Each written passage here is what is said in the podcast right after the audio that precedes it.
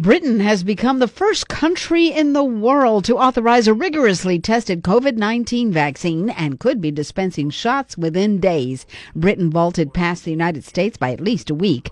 The U.S. Food and Drug Administration isn't scheduled to consider the vaccine until December 10. The CDC says Texas is getting more than 1.4 million doses of the COVID 19 vaccines for the month of December. Governor Greg Abbott says the vaccines should start arriving in Texas the week of December 14th and they'll be distributed distributed to qualifying providers across the state.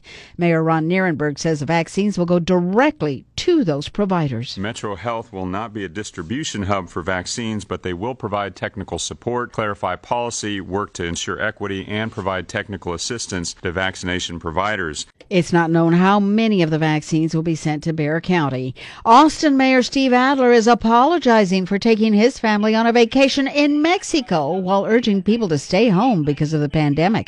The Austin American Statesman reports Adler was in Cabo San Lucas November 9th when he posted a pre recorded update on the COVID 19 numbers in which he urged residents to stay home. We need to, you know, stay home if you can. Do everything you can to try to, to keep the numbers down. This is not the time to, to relax.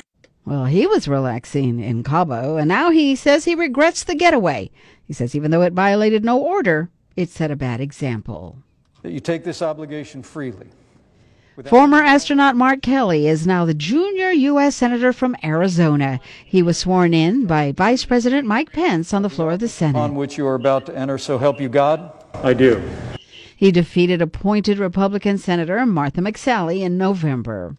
President Trump continues to claim there was massive voter fraud in the 2020 election. And everybody knows, without going much further, and they've seen the evidence, but they don't want to talk about it what a disaster this election was. A total catastrophe. Speaking in a 46 minute long video on social media, Trump said, quote, We've just elected a president where the votes were fraudulent. MJ Hegar is selling the Harley Davidson she rode in her TV campaign ads for the U.S. Senate. Her military experience makes her the fighter Democrats need. A disruptor who can bring the fight, and a unifier who can reach across the aisle to get things done.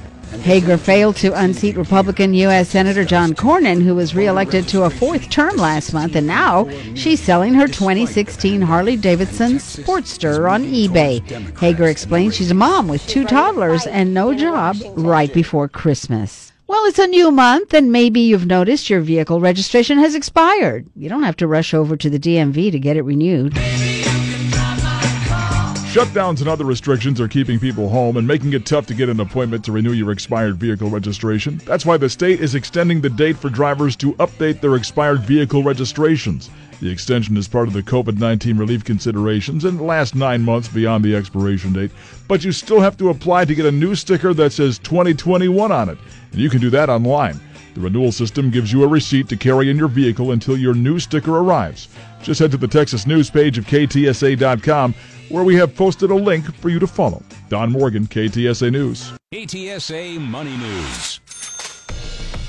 Investors are back where they were just a couple of months ago. At the closing bell, the Dow Jones Industrial Average rose 60 points to close at 29,884. The S&P 500 gained 7 points and the Nasdaq lost 6.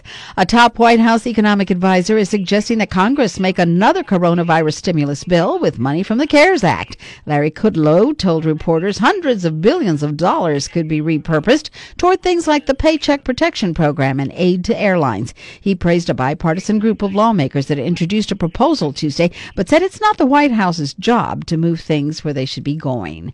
Hewlett Packard Enterprise is leaving Northern California and moving to Texas. Texas Governor Greg Abbott has announced the information technology company plans to build a new headquarters in the Houston area.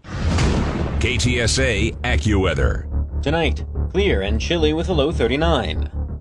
Tomorrow, mostly sunny and cooler with a high of 57. Friday, plenty of sunshine with a high 63. I'm Gregory Patrick with your KTSA Stevens Roofing AccuWeather forecast. I'm Elizabeth Ruiz. Get news round the clock on News Talk 550 KTSA and FM 1071. Get news anytime online at ktsa.com.